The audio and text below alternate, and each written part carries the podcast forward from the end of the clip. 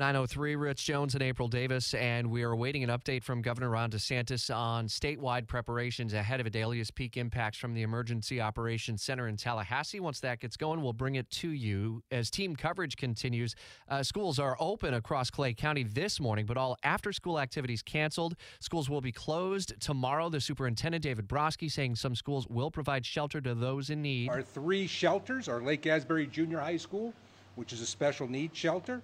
Orange Park High School and Keystone Heights Junior Senior High School. There's shelters open up at 3 o'clock this afternoon, and live team coverage takes us to Clay County and the Emergency Operations Center. Mike Ladd leads that effort. Has anything changed since yesterday based on the forecast and preparations that y'all are taking throughout Clay? Hey, Rich, good morning. Uh, yeah, uh, as everybody else, we're keeping a close eye. Uh, with a slower development, obviously, it's going to get a lot stronger. And as it starts to pick up speed, it's kind of shifted our timeline to the right a little bit. Uh, so we're again, like most other folks, you know, we're projecting a early morning or late late tonight um, um, effects, local effects, and uh, we're just trying to use that time as fast as, or as best as possible. You know, we're uh, you know making sure that folks get out there and take care of their yards or knock down or try to get those limbs out of the way or anything turned into a you know some kind of missile with uh, you know, tropical storm force winds, you got to be really careful, and that's primarily what we're looking at is a big wind event. Um, but other than that, sir, it's just using what time we've been granted by a little bit slower movement and trying to do that smartly. What are you hearing from the community based on uh, the phone calls that you're getting in the EOC uh, needs and or questions? Are there common themes that are emerging?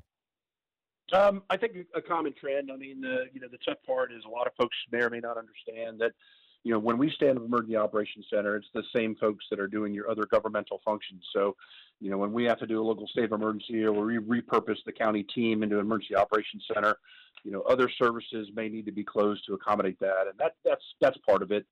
Um, you know, we we are pretty comfortable with the timeline. We've got a good, strong partnership with a long, a lot of uh, a lot of experience in this.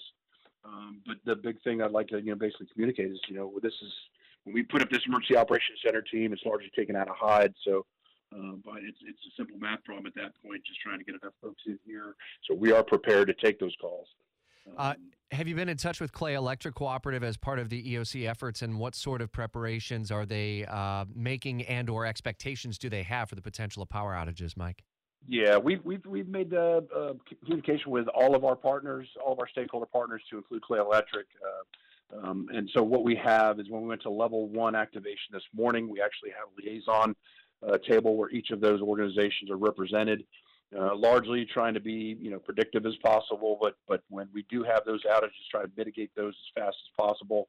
I will tell you going into it that that is the one area that I do have concern on is that we may see longer outage time periods. Although you know they are very good at what they do, it's uh, you know if this wind hits us as hard as it may, um, that's obviously the problem is uh, potential long-term outages. Indeed, and uh, obviously, then the power outage safety stuff comes into play generator safety and down power line safety as well. For anyone who is new to the community, if you need to report anything, how do they get in contact with y'all at the Emergency Operations Center, Mike? Uh, easiest way, I mean, there's uh, obviously several different ways. We've got um, uh, the uh, our alert.claycounty.gov or excuse me alert claycountygov.com.